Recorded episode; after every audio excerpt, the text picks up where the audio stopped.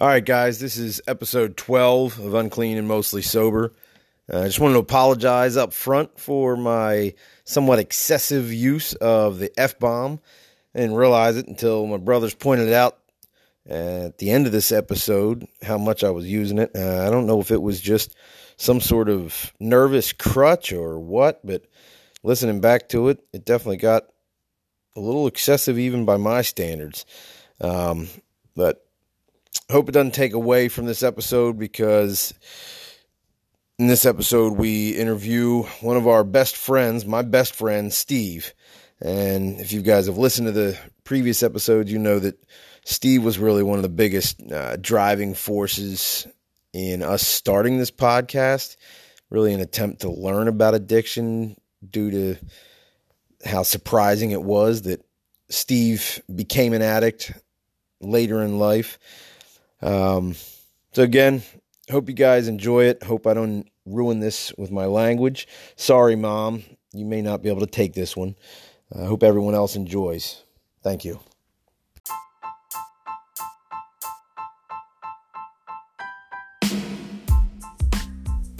Welcome to Unclean and Mostly Sober, a family podcast that lacks that family-friendly feeling from a family that's lived it, where we delve into the world of addiction from the point of view of both the addicts and the loved ones they've affected. Come listen to some stories from the street filled with drug use, debauchery, and the preposterous lives of addicts. We hope to entertain you with these stories, and we hope to educate ourselves, and who knows, maybe even you along the way. We make no promises to be socially responsible, politically correct, or sensitive to your views or feelings. But if by some chance we help someone in even the most insignificant of ways, it may just be the best thing we've ever done with our lives. So shut the hell up. Let us feel good about ourselves, damn it.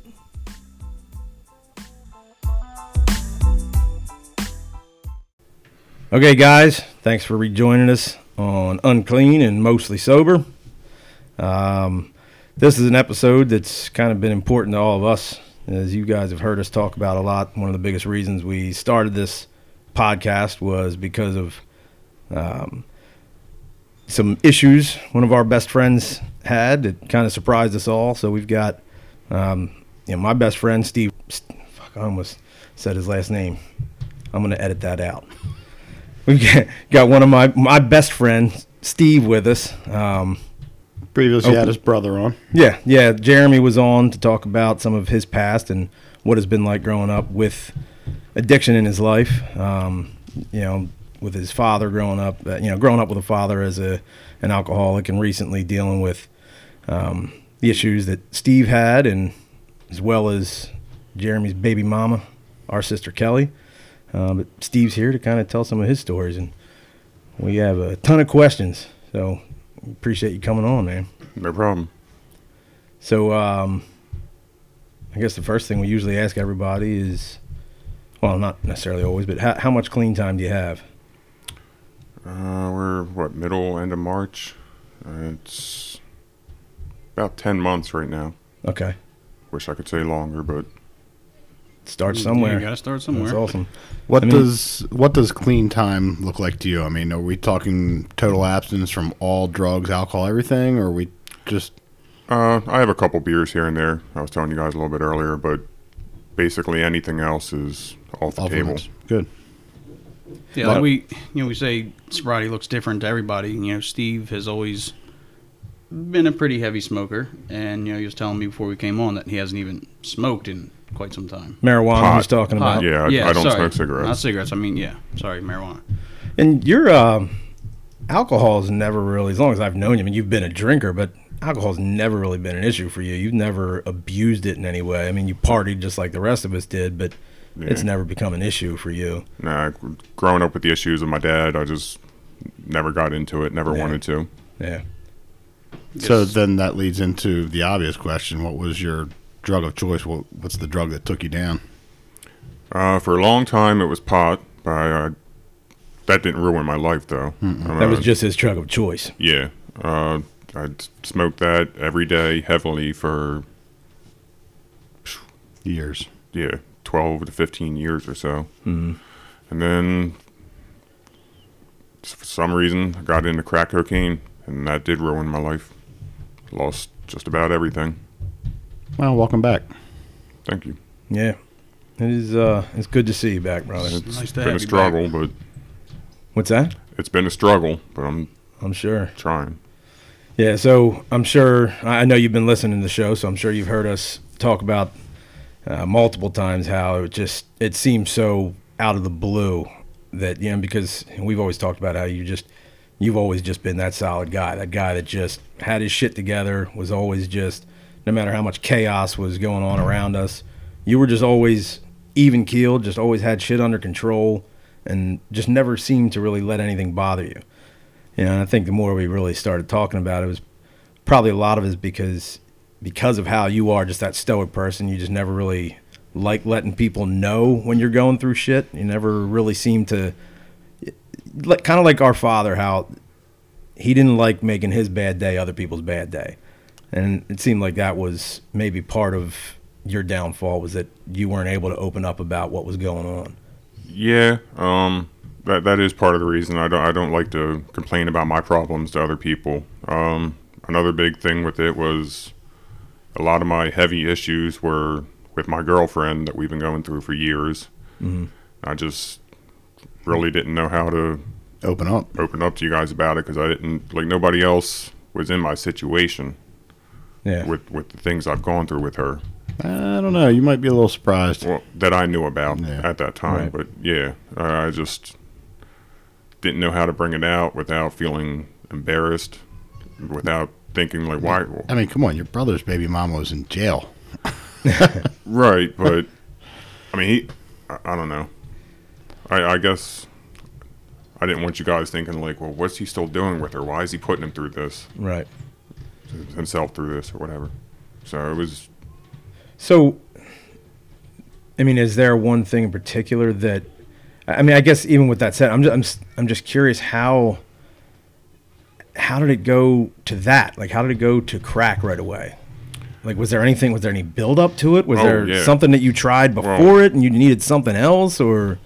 No, I, I mean, like I said, pot was my drug of choice for years. I, I stuck with that. I messed around with pills here and there, but never allowed myself to get into that too much either. Mm-hmm. I never became addicted to them. And th I know it's going to sound stupid as hell, but with all the stuff that me and my girlfriend were going through, it, just years and years of me trying to connect with her to get her to open up on why she couldn't stop with her stuff. We ended up going to a counselor, and she said that she... I, I always thought her... problem drug was heroin, and I, I found out twelve years into our relationship that she actually had a problem with crack cocaine, and mm. I I never never knew it, never thought it, never seen it around the house or anything. And she said she never told me because she just felt like she couldn't be honest with me about it, and this was in the therapy session. Maybe kind of your same reason, like she was too embarrassed, or I mean, like.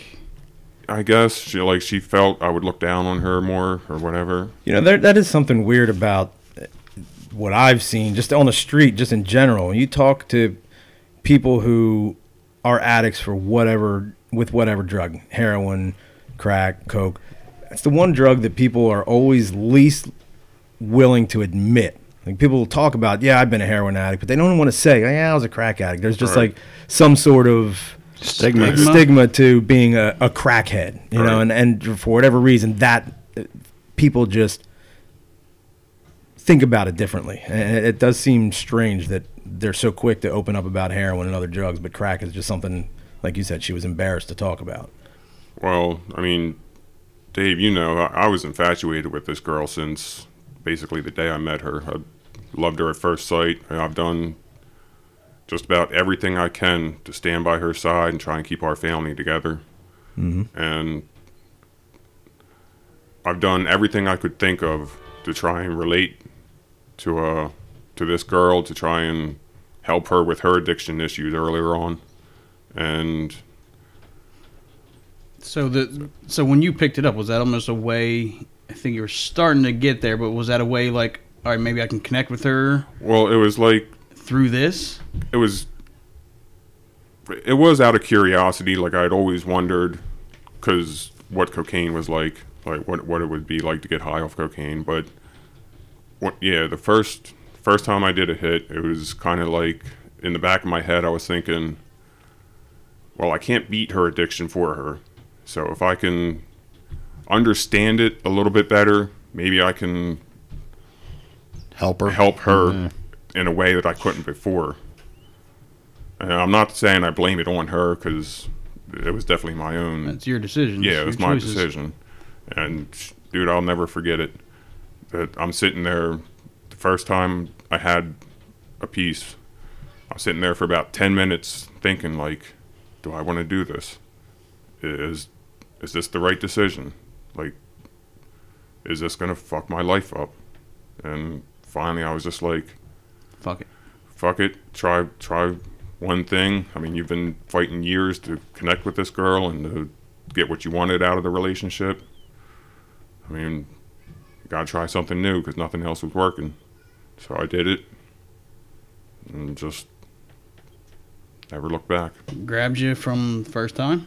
Like, was it just like, holy shit, this is amazing? Nah, like, well, what? Not for me. I mean, it, it was amazing, but it, it wasn't, like, my mom asked me this before, and the way I told her was like, I didn't, like, I wasn't like, oh, God, I need more right away.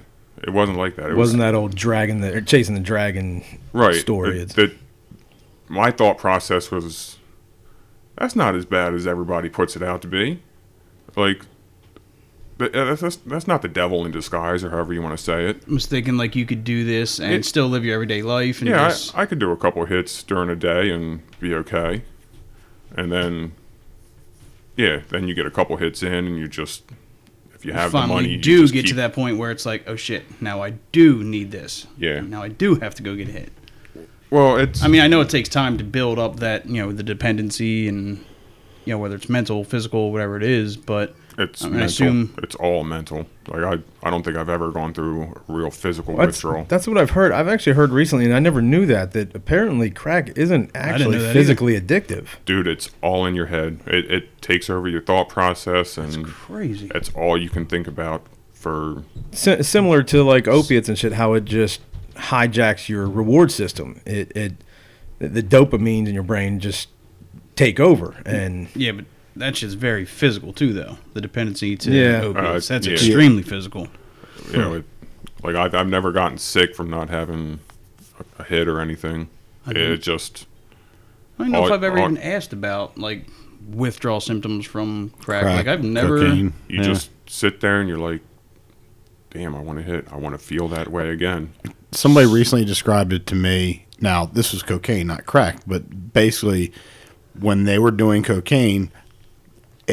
Kind of like, it, you know, it hijacks the reward system, but it also makes you feel like you're better than everyone else, and you want to continue that feeling. He he, he said, literally, I snorted a lot of cocaine, and I knew I was better than you. And he's like, and I never wanted that feeling to go away. He's like, when I stopped doing it, I didn't crash. It wasn't like I was, you know, I didn't physically need it to have it, but in my brain, it's like, well, I got better than him again, so. Mm-hmm. That's I was weird. like, that's, yeah, I was like, that's an... Uh, But, yeah, I didn't know it was not physically addictive until I think you said something a couple weeks ago. David, pointing, like anybody can see me point at him. No, I don't think it was me, actually. It may have been while we were interviewing uh, Jesse in our, yeah, which, is a, which is a sore subject. Yeah, yeah which interview uh, you guys will never hear. Well, so, unless we interview her again. Steve. Yeah, I fucked up. Uh, well, hold on, r- real quick. If you have another question, I just, before we moved on, I just had one other thing. You know, talking about that as far as like the difference in crack and heroin, I've uh, actually right when when we had first learned that you started messing around with crack, I was talking to Steven, and Steven was saying, you know, look, if if he needs to talk to me, let him know. I was like, well, maybe you should reach out and let him know. I said, I mean, it's it's not going to mean anything if other people are telling him. And, and I, th- I think he did. I'm pretty sure he reached out to you. But um, the one thing he was telling me was, even though heroin was always his drug of choice and he always went back to that, said in all these years clean from heroin, the one thing that he still every day thinks about is crack. Yep. He said it's yeah, he just told me the same thing. that that feeling, that that mental drag it has on you, that power that it has over you, it just doesn't go away. It's just something that he to this day still thinks about even though heroin was the main drug that he, you know, that it's really fucked him up. Kind of freaking scary. Well, I, yeah. I was talking to one guy about it a little while ago, and the way he described it, he said it's kind of like a mega orgasm for your brain. Hmm. And it's hmm. something that you just, almost like sex addicts, you just want to experience again and again. Any sex addicts out there, we're not recommending crack? No, I didn't mean that. oh. So I, I was going to, are you, I keep almost messing up here. Are you still with the girl that you're talking about? Yeah, that kind of put you, not put you in yeah. this position. That's the wrong use. Uh, yes, I am. Okay. How are you guys doing? We're... I mean, we're still dealing with our issues. Like, she still deals with hers, and I struggle with my addiction still. I mean, it's not something I just don't think about anymore. So her drug of choice was heroin. So that that's not an issue for me. But so you don't feel any kind of pull towards that? Towards heroin? Yeah. No, I've never done heroin, never will. I, that's one thing I've always been terrified of. Oh, us too. We've seen that shit firsthand, what it does to people and, you know, what it looks like, so... We just keep ending up back. Keep, keep trying to push through it. Hmm. Is is the biggest pusher your children? Fighting yeah. through it for them, yeah. keeping that unified front. Yep. It's tough, man. That's uh, I mean, I can't imagine. Kind of just keep trying to tell myself I've lived thirty-two years without it before. I mean, I can do it. Do it again. Right. I mean, I. I was that strong person once. I can get there again. No doubt. Well, ten months you have. Well, been. we, we, mm-hmm. you know, me and David, we know, you know, you can get there. We've known your entire lives, and like we've said multiple times, you were always kind of just like the rock of our group. You know, you were always that constant, that solid. Thought that was my nickname. Yeah. Yeah, but that was, that was for douchey reasons. Can't say that on the radio. No, you can't say douchebag. That's right. Oh, douchebag. Sorry. You can say is douche. This, is this considered radio? Who's that? Hey, man, my shit's on silent. No, it's not radio, Steve. We can say whatever the fuck we want. Okay. um. Well, so first off, uh, oh wait, before we move on, I did have one other thing. It's, you know, we've I think after all the interviews we've done, and we've kind of figured out addicts. The way they eventually get clean, they have to, whether they figure it out themselves or they already know it and decide to just take that step, but it kind of seems like all addicts have to do it for themselves. They have to want it for themselves. It can't be for their kids. I know, you know, whether it sounds selfish or not, apparently, you know, it, you have to be selfish in this. Um, do this, you know, for the kids mainly, um, but hopefully... Uh, we, we stay together for the kids. Right. Uh, my addiction I do for myself. Right. If it's not for yourself, any addict's going to find a manipulative reason to talk themselves out of it. Sure. Well, so no matter who else is. We've heard that a few times too. Mm-hmm. I mean, I've heard you guys talk about you felt like you kind of abandoned me, and to be honest, there was no other way to do it, man, because there was nothing you guys were going to be able to do to help me until I was ready myself. You guys wouldn't be able to talk me there. You wouldn't be able to do anything to get me there. And I think as much as we know that, especially, the, I mean, I know you're closer to these guys than me, but I think we all know that, but it doesn't make it feel any less bad that, you know, we knew you were in a bad spot and couldn't help out. I get it, but that's why I'm saying, like, you guys did the right thing. Yeah, I, I mean, I, I think, like you said, I know you've been listening to the show, but for me, it it struck a chord, you know, in a weird way, different, like we've talked about before, different than it has each time one of my one of my siblings fell off. You know, for you, it was just it came out of came out of left field, and mm-hmm. you know, we've talked about it. I, I've I've leaned on you so heavily throughout life. I mean, there was times when we lived together. I mean, you were basically paying my half of the rent for I don't even know how long. I mean, but I mean, just shit like that on a regular basis that. I just always, without even thinking about it, just kind of leaned on you and looking back, wish I, you know, hadn't put that weight on you for so long. But, you know, when, it, for me, it just kind of hurt when it was like, it felt, well, not hurt, but I felt bad about the fact that one time you actually needed help. I didn't even recognize it until it was too late. Dude, nobody did. Like, nobody but my girlfriend knew I was headed down that path until yeah. basically so you were already I was balls deep. Yeah, until I was obvious about it. Like, I was mm-hmm. just not going to work, spending all my money and. Yeah, but I, I mean, I guess where I struggled with it is there was people in my life that were seeing it before me.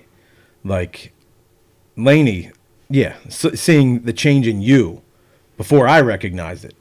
And I think that's where it bothered me. Like, uh, our boss, when you still worked with, you know, worked where I work, our boss called it before you, before anything ever even came to light. He said, I I think Steve's fucking up. I think he's he's doing hard drugs. Mm-hmm. I was like, nah, I don't see that. I was like, that's just, I think that's just Steve. I was like, that's Steve just, it you takes know, all, the thing, all the things he was describing, I was like, that's just who he is. Like, I, you know. See, sometimes when you're so close to it, you we're the it. last ones to see it. You yeah. know? It takes well, that detachment almost. Yeah. But, but Laney saw it too. Laney even, Laney mentioned it one time to me. She was just, there was one night that it, just kind of became apparent to her. She said, you know, something's wrong with Steve. Something, something's going on. I was like, you know, you're, you're the second person to say that. And that is right around the time that everything kind of came to a head and we, we learned what was going on. But, um, I don't know. I'm just, I didn't know that. Yeah. I mean, it was, like I said, I guess some people were starting to be able to see that there was a change, but I guess those closest to you didn't really, didn't see it, didn't pick up on it, which sucks. But, here we are. Yeah. Yeah, I mean... Uh, when when did you... When was the first time you used it? The crack. The crack.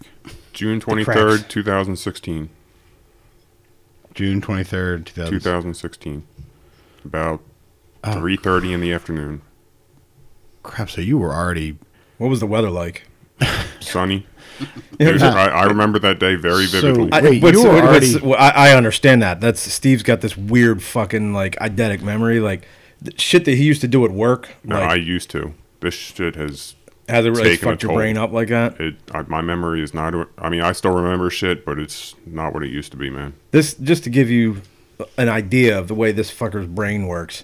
I, you know, we work in the construction industry and do a lot of sewer work, and there was times where Steve would go out and he would be surveying manholes in an area. And I, I remember one time specifically, I was working in Cecil County, Maryland. I'm walking through the woods, I mean out in the middle of fucking nowhere, in the middle of the woods, trying to find a manhole, and I'm just like, I have no fucking clue where it is. I, I bet there's one person that will be able to fucking point me in the exact direction.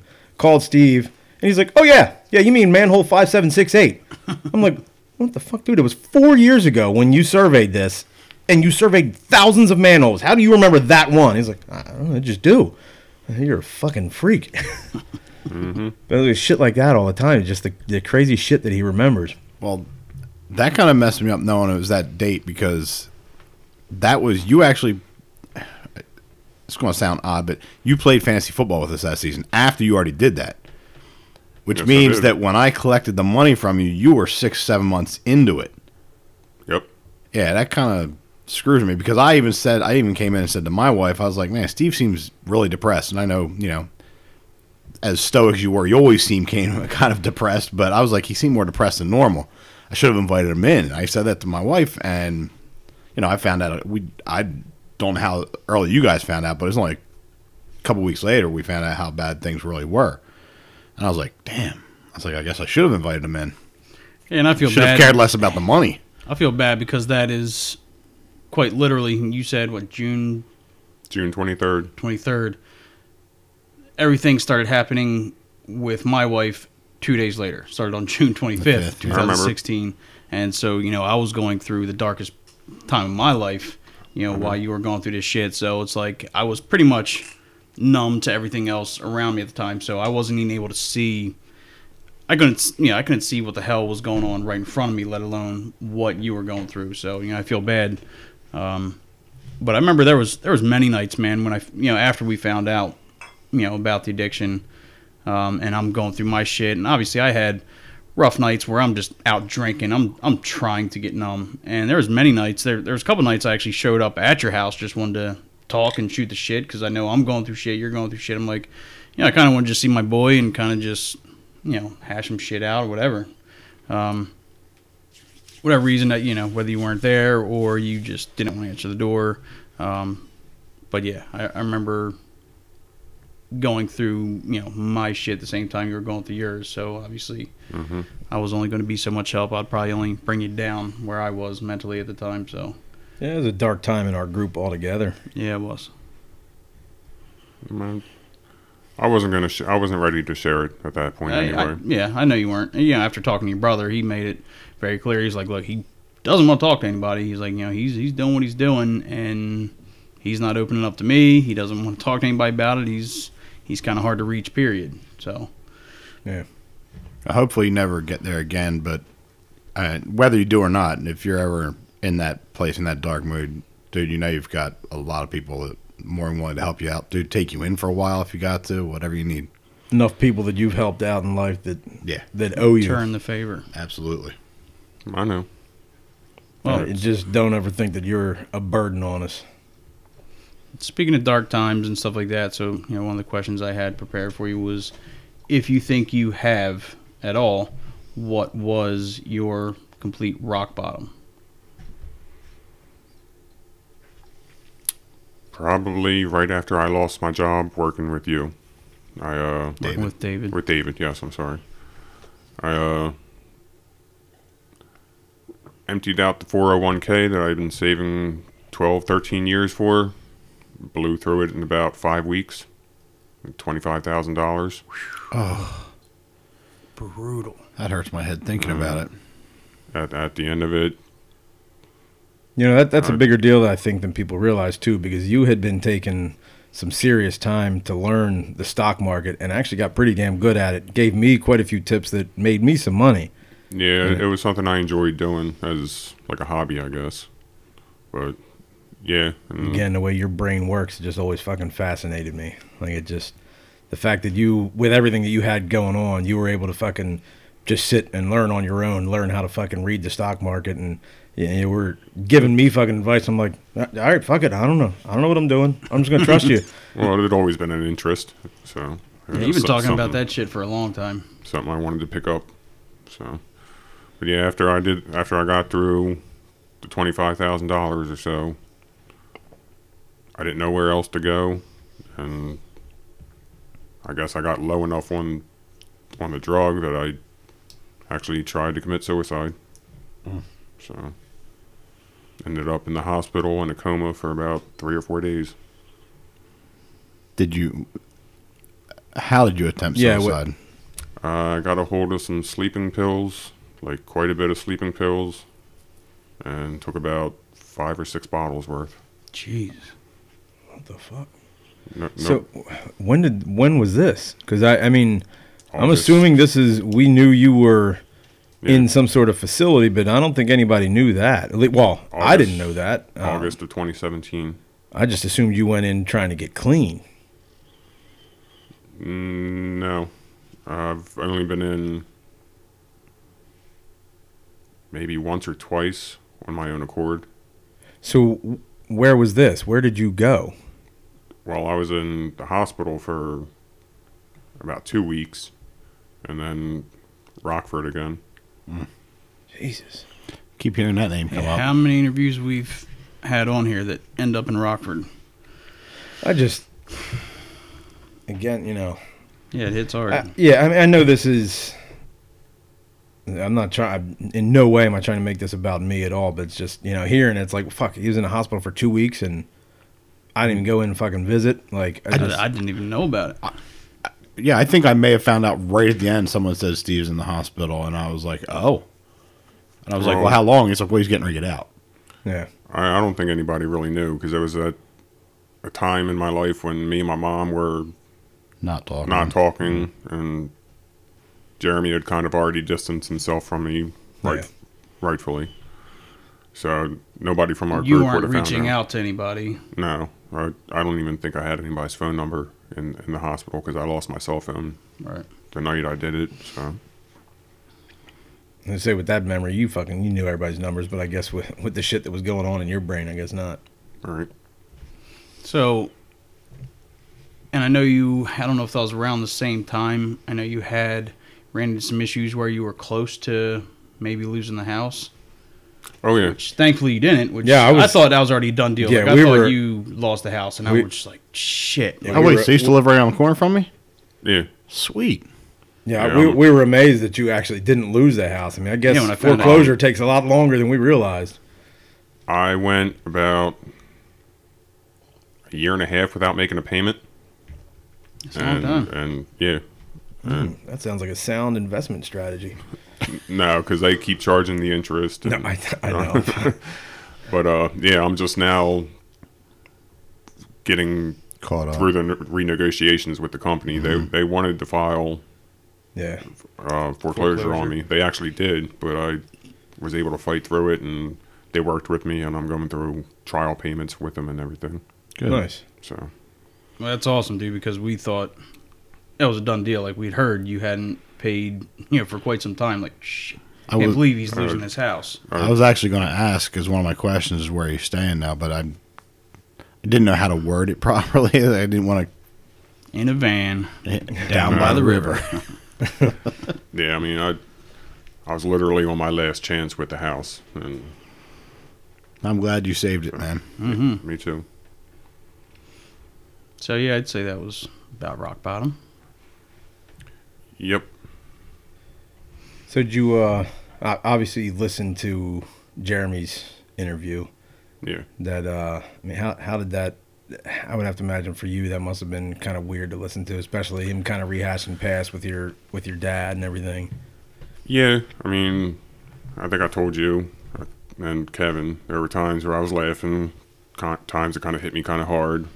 So, I we've walked out of most of these interviews feeling that same way, just kind of drained. Uh, yeah, drained. I'm like. W I like I've already I'm sitting here listening to you, Steve, and I'm I'm already thinking I was like I'm going to walk out of here just in a bad mood, and I'm I'm not throwing that on I'm not putting that on you. I'm just I mean that's what we're here to do is help, uh, hopefully help some people learn a little bit. But now this this is the one interview that I've been thinking about since we even started. came up with the idea of this podcast, and similar to Mom's interview where I just really struggled trying to prepare for it, yep. and yeah, you know, you were saying.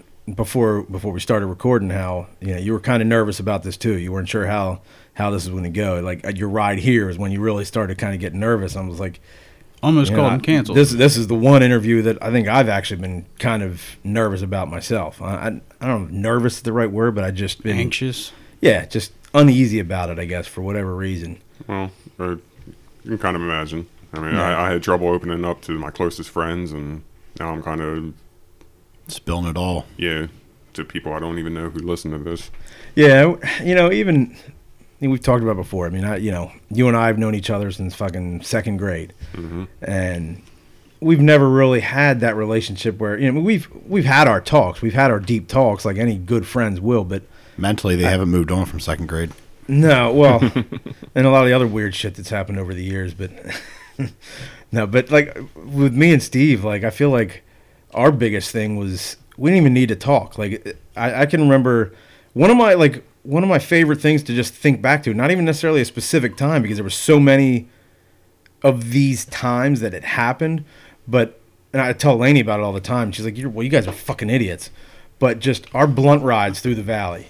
Just oh, yeah. so so many fucking days. That's fucking great. me and me and Steve just going for a ride in your fucking Dodge uh, Dakota uh, Dakota pickup truck. Just fucking blasting Tool or whatever else we were fucking listening to, high as shit, just hotboxing that fucking pickup as we're driving through the valley, going way too fast. But we are some serious I'm, role models. I like it. But for whatever reason, that fucking mental place was just like one of my favorite places to be.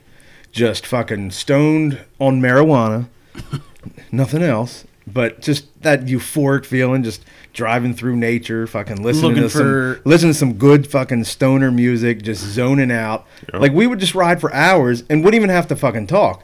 I mean, it would always be me with the loud mouth that would eventually talk and just like, this fucking song is amazing. This fucking kicks ass, and you know, probably ruin half of your fucking moments. But like, um, I, I don't know. It's just One of the things that I always think back to is... Was this... W- were you guys on one of these drives when Jeremy wiped out on the... I don't know. We never even brought this up. When he wiped out on the rock right there in the valley and had his car sitting on top of the rock... No, we no, weren't. That was, that was all him, I think. Yeah. Oh, okay. Yeah, I, was say, I wasn't even there that for that. That was, that was my was, mom's car. He did that, too. Yeah, he was by himself off on a... I think he was actually... Was he just stoned or was he actually drunk? I, I think he was remember. drunk. I think he said he was drunk. I don't remember. I could be wrong, but... She yeah. was not happy to get that call, yeah, though. Fuck no. I'm surprised Your it wasn't... car is stuck on top of a boulder. I'm surprised it wasn't Steve's grocery go-getter.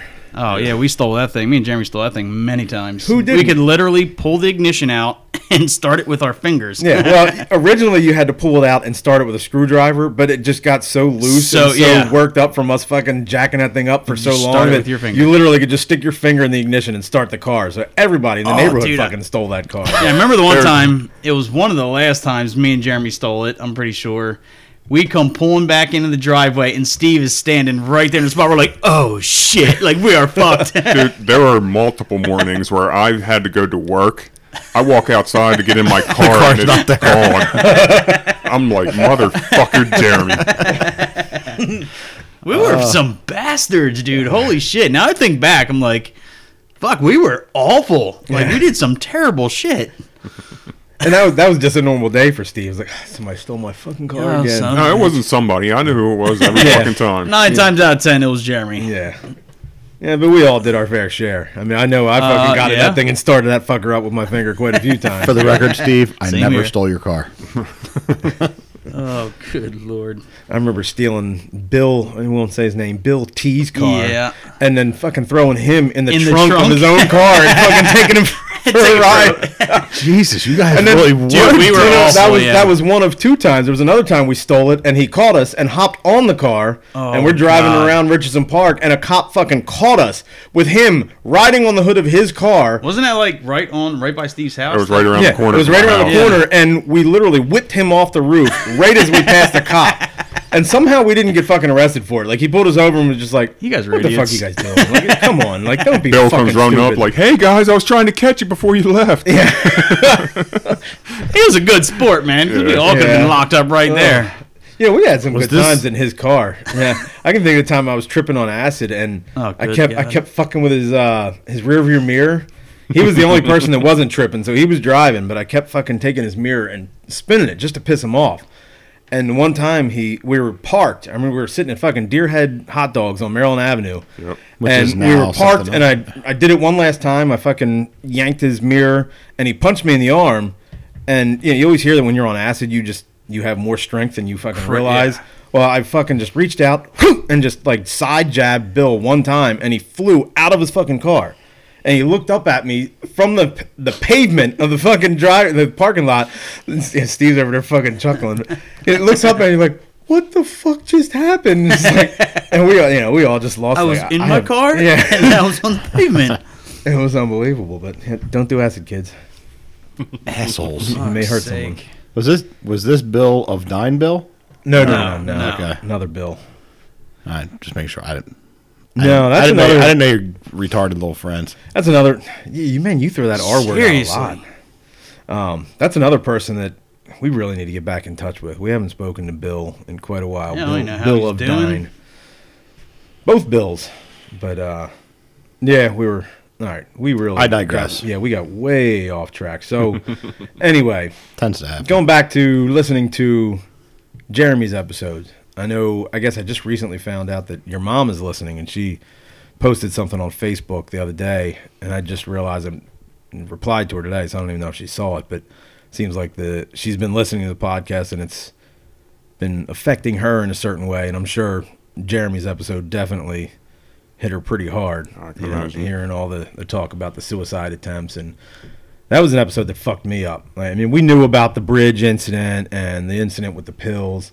I had never heard the story about the, the fucking shotgun. shotgun. Like, oh, that, that... That's scary. Yeah. Because I did know about it, and I kind of just, like, blacked that one out. That was that was yeah. terrifying. Mm-hmm. So, I mean, I, I can't imagine, as a brother, that must have been kind of fucked up for you to hear, too. But that was a weird time for you guys, because all the times that he went to stay with your dad, you never did, did you? You were, you were kind of distant from your dad the whole time. Yeah, me and my dad were never as close as Jeremy and my dad were. I, I just... which is weird. Although from his telling, it's not like they were ever close. It was just well, well an excuse. Okay, but me and my dad were even not further. even that. For, yeah, yeah. I gotcha. mean, I, well, you, I reached an had, age where I just. Did you ever? I was get, say you were you were older, so you you kind of saw what he was for what he was doing. So yeah. see, growing up, all like like the the physical abuse, from what I saw, like you know, I was always around. Me and your brother were always together. Like the shit your dad did, I always saw it aimed towards Jeremy. Like, did you ever get the brunt of his, you know, physical abuse? Like, I seen him kind of whoop Jeremy's ass a few times, but I don't, I can't remember any times where he came at you. Yeah, I was thinking about that too. I caught it a couple times. It was always more in private. Um, it was more. And then Steven learned how to punch, and that was over.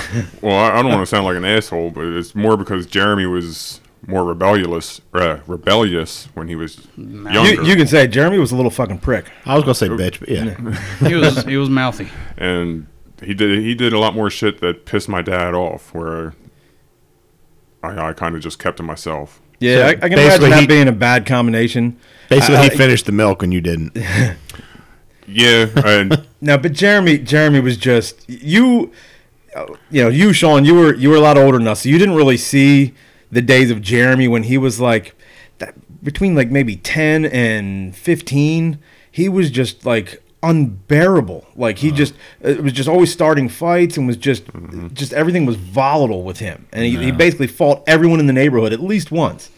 And I, I like me myself, I can I can see how, you know, just raising my kids, how my anger gets to me. And I'm, I'm never to the point to where I've even been close to being abusive, but I can just see how that kind of behavior, would, where Jeremy th- was the way he was as a young kid, that mixed with an alcoholic, with you know whatever mental problems he may have had undiagnosed, dealing with that kind of kid, that's just that's just a bad situation. Well, I, um, now I'm pretty sure we get where Jeremy got most of his anger from. Like, yeah. look how he that was treated at home with now. his parents, and like yeah. we said, like when you're that young, you don't exactly go, like, opening up to your friends and telling them about all this horrible shit that's happening at, at home.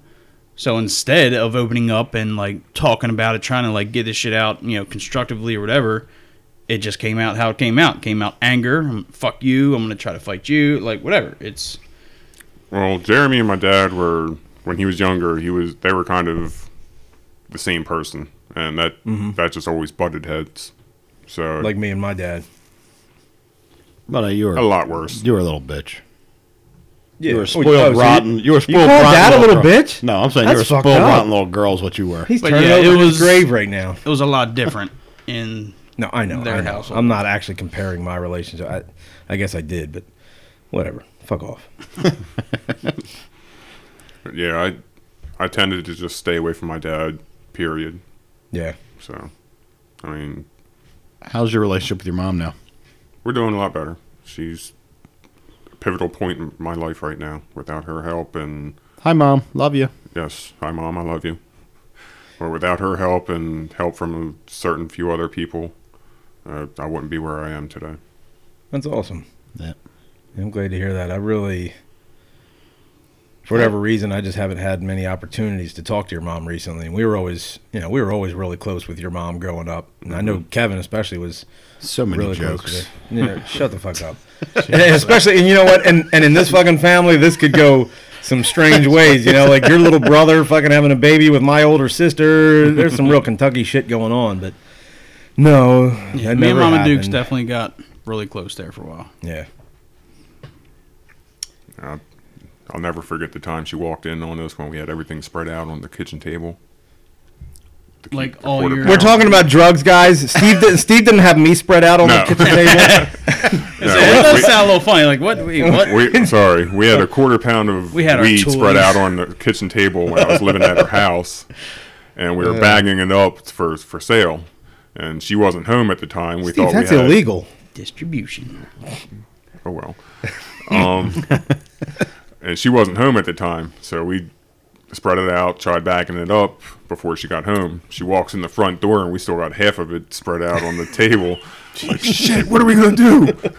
So we start just... Uh-huh. I think, what did we do? We threw it underneath the kitchen table and tried to cover it up? I, man, I don't know. I, yeah, I remember like freaking out. No, I think we got it into a container. I think we got it into like a Tupperware or something. I don't know, man, because I remember me running out yeah, I remember, to, the, to the living I think, room. Wasn't Will there her. too? And we were all just kind of like huddling around the table, just like doing whatever we could to fucking hide. Hey, no. hey, hey, Julie, hey. Um, you guys are fucking morons. You How had this big, huge garage out back. We usually did all of our legal shit, and you're doing it right on our kitchen table. No, because I remember running out to the living room saying, "You can't come into the kitchen." She's questioning why, what's going on. I was like, "We're trying, we're trying to surprise you. We were going to clean the whole place." And so now you assholes had to clean afterwards. Yes. Yeah. Well, it was the only lie I could come up with that made sense, but. Did she walk she, in anyway? I don't. I don't think she did. No, that we got away with that one because that wasn't yeah. when she. Because I remember when the first time. No, I don't know. I guess she never actually caught us like red-handed, but I remember the first time it was Will, wasn't it? That like one day was just like, look, we all know you smoke pot. Yeah. You know we smoke pot. Let's have a good time together. It's like, what the fuck, dude? Like, she's like, okay. Yeah. Yeah, that was. Well. I don't know if she was like, okay, but her friend Donna was like, yeah, that sounds like a great idea. Oh, my mom my mom was reserved about it. Oh, she was real reserved. She's like, yeah. this is this is fucked up. This, this is a bad so idea. Fucked up. But then we started smoking we, we were together, adults. Like we were adults day. At that time. Yeah. Though. So it wasn't like she was like, right. hey, let's go party with a bunch of twelve-year-olds. Wait, how old were you at this time? We were adults. Just shut the fuck up. Uh, it was right before we were. I was ready to move out. So okay, so you were. We were at least eighteen. Okay, we were grown ass men. Dog. At least that's the story we're going to tell now. uh, By the way, that last five minutes we all just completely talked over. Yeah, it happens when you're interviewing yeah. your best friends. Yeah. So I apologize, however, that comes across on the radio or wherever the hell you listen to this shit. Uh, yeah, so how much time? Damn, that was loud. How much time Ooh. do we have left? Well, we I know seven minutes. Steve no, only we're, has we're at you. we're at forty-six minutes now. So we're yeah, good. But he's got a time. Oh yeah, I, we got seven minutes.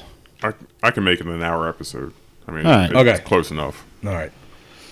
Um, well, I mean, I got a question lined up. I don't know if you guys do. No, go Fire for it. away. Um, so in your sobriety. Right now, are you attending any kind of programs, any N A? Like, are you getting any kind of help at all besides, no. like, friends and family? Um, I tried that at the beginning when I was in Rockford and a couple other places, and it just doesn't work for me. Sitting around listening to everybody talk about drugs and how they got high. And just made you want to go out and do it more. Yeah. I, I'm, I'm better off suited where if, if it's out of sight, out of mind, I, I can get... get along with it a lot better. But if I'm going to sit there and listen to everybody talk about, well, I used to do this and I used to get high at this place or something like that, it, I'm just going to sit there like... Kind of like... like it, I was going to say, kind of like your so-called best friend starting a podcast. Fucking Well, no, th this is a little different than an N A. This is like a lot triggers. different than an N A. Like music. triggers. Yeah, it, it, it almost is. Mm. And, and plus... I mean, I don't mean to sound like an asshole, but those aren't the right people to be around when you're trying to... when you're trying to get sober, because not everybody there is actually clean like they say they are sometimes. Mm-hmm. Some people I, are there because it's like court ordered, right? Yeah. You know, um, I, that is one one thing I kind of want to touch on a little bit. I feel like we've been, maybe it's it's come across like we've been bashing A A and N A and shit like that. I, I'm not saying that at all, because I've met people that live that life and it has done wonders for yeah. them. And yeah, absolutely. I, if people it that works, swear by it. If it works works for them, then I'm I'm all for it for them. I'm just saying, me personally, I'm a different breed. And and like you said, right now where you are, that's not right for you. Maybe down the road it will be. Who knows? Um, but you know, that's been the the reoccurring theme. Everybody's recovery looks different. Mm-hmm. You know, and that, and that's one thing I think people need to understand and respect. And that's one thing we have definitely learned through doing this podcast is absolutely what there works. There is no one way to do this shit. Yep. No, no, because I'm sure a lot of people are listening to you just from the beginning of this episode. You talking about how people are probably like, yelling at the goddamn yeah. podcast, like you're fucking up, you're gonna go back, whatever. And and I, I know all I can say to those people is, you just don't know Steve, and it's his different for yeah. everybody. Yeah. What what do the kids say nowadays? Stay in your lane. Yeah. Stay in your lane, bro. I, I do. In all seriousness, though, Jesus. if there's if there's one person in my life that I know can make it through this, that has that mental fortitude, that strength to get through it, it's it's you. And I'm confident that you're gonna you're gonna be successful in this. Thank you. Sir, and dude, and, don't and, fucking let us down. Nah, and, and seriously, if, no pressure. If, if you if, if you're feeling under pressure and stuff like that, dude, I live right around the corner from you. I'm not. You don't even have to call. Just stop by. Right. Dude, we'll sit on my back porch, have a cigar. I don't care. Whatever, man. Thank I you. do it all the time. I yeah. stop by his house all the time, and I, I'm not even joking. I mean, like when I was going through my shit, I was at Sean's house probably more than I was at my own, mm-hmm. just because when I was on my own, I would want to do stupid shit. I would want to go, you know, get drunk or get high, whatever. Um, so, yeah, dude, I mean, if it works for you, it works for you. If it doesn't, it doesn't. But, like, like I, you know, I've mentioned on this show already, like, I leaned on my brothers heavily. And, you know, I, I know... Dude, we don't got to talk. Honestly, you want to sit out back and just chill? I'm good. That's what we did a lot of times, dude. I'll just go to Sean's and we'll sit on the back porch. And he'd watch a show while I'd drink a beer. Man. Yeah, don't go to him to talk because he's fucking useless with that. He is. He's, he's if you want to have a fucking intelligent, like, fucking... serious conversation? Yeah. If you want to get emotional, he's going uh, yeah. uh, um, um, I'll beat someone up for you. You want a piece of this, Rock? That, that's, that's some bullshit because... I will talk politics and religion with you. Yeah. I was going to say, if you want to talk politics or religion or, yeah. Feelings? I don't do feelings. That's, you know, bullshit. You're a turd. Your mom. But so, I, I don't know. I, I guess this whole thing is still, it, it, I don't still know. That we, fresh? Yeah, it's still, it's still weird to me. Like, I mean, I guess hearing. That it's Steve. Yeah. Yeah. And the fact that we're even having this conversation. It, So I'm, I'm with you. I'm a lot older than you guys, and I'm not gonna lie, Way Steve. Older. Shut up. I'm not gonna lie. I was probably more shocked than these guys because I I always looked at you as their one friend that I knew if they were in trouble, they come to you. So I was I never worried about you. Mm-hmm. You trying to guilt trip him? Not guilt trip you guys for not helping him out, oh, bastards. Right. Dude, no, nobody's gonna make me feel lower than myself. Like, I didn't mean, I, I didn't mean it. Give us a minute. I didn't mean it that way. Give us a minute. We'll get there. Dude, I I was beating myself up very hard for a long time, and it didn't help because that just made me go and do more. Yeah. So. Uh, no, I I knew you were. I mean, I knew every time, you know, the few times that when you were trying to get clean, and I know there was a couple times where you relapsed, and you know, you did still reach out in between here and there, and you could just you could tell you could tell that you were just more than anything you were ashamed. And I hated that. I hated, like, I didn't want you feeling like you needed to be fucking ashamed, especially towards our family. With all the fucking issues our family has had, like, seriously, if anybody can understand that, we can. You know what I know? Now, I, I know us three, it's different than, like, Kelly, Christine, and Steven. We can't talk to you from that experience, from mm-hmm. having gone down that road. But just hopefully in the future, you know that before you get to the point where you think you need to use to fucking avoid whatever is going on in your fucking head, fucking talk to somebody, man. We're or don't talk to us. Just come and hang out. Yeah. I and I know you're trying. I know you're the one. You, you set up this this get together next month, and I think everybody's looking forward to it. So what's the date? I am. Well, well I was a part of that shit. What What's the date? Me and Steve. Thirteenth. It's a Saturday, right? I believe so. Yeah. All right. Yeah. Yeah. yeah, yeah. Let's announce to everybody where we're gonna be. Let's all, not all twelve of our listeners. Pleasant. um, fuck it, we'll plug advertisement. Them. We'll plug them. Pleasant Hill Lanes. They'll fucking love it. Go, be there. Um, no, except gonna... that night it's closed down. People are going to be showing up, and he's like, "We can't let you in, dickheads." Shit, I was going to say something I forgot now. Completely just. Ooh. Ooh, episode over. No, no, that's a throwback to Kelly. She'll get it.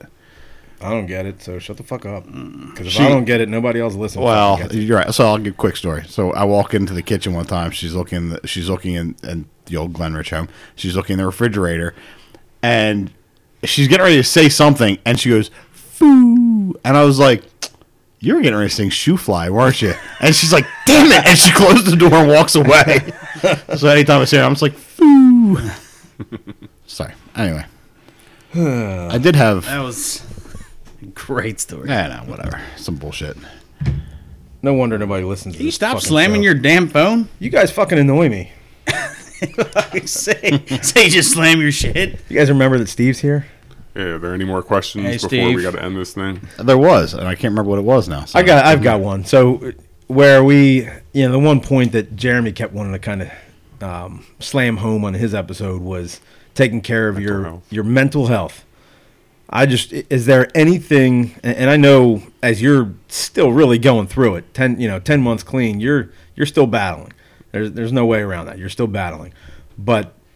Having that ten months clean, is there anything you, any advice you can give to anybody that may be only two months clean or maybe only a day clean or actively getting high? That any advice that you can give that helped you along the way? This too shall pass. It just fight it as long as you can. Keep fighting. And eventually you reach a time or a moment where everything's okay for a little bit. And move forward from there. Yeah, yeah. I mean, it, it's always going to come back. But just keep in your head; it, it'll pass. What was your moment that kind of brought you out? That you know, was there one thing that happened, or you thought about? Or you're like, you know what, enough's enough. I I gotta fucking do this. Get clean. Yes.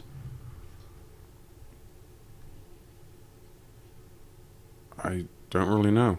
Like, I'd, I'd always... Just mentally, you were like, all right, I'm done, and just walked away. Yeah, I mean, I I thought it almost the entire time I was going through my addiction. Like, it's I, I know what I'm doing is wrong for me. I'm t- fucking up more than just away. my life. Yeah. And, yeah, I think I just reached, reached a point where it's like, I'm ready. You know what? You know why I think... There's no clear point for you that you can point to that maybe was rock bottom.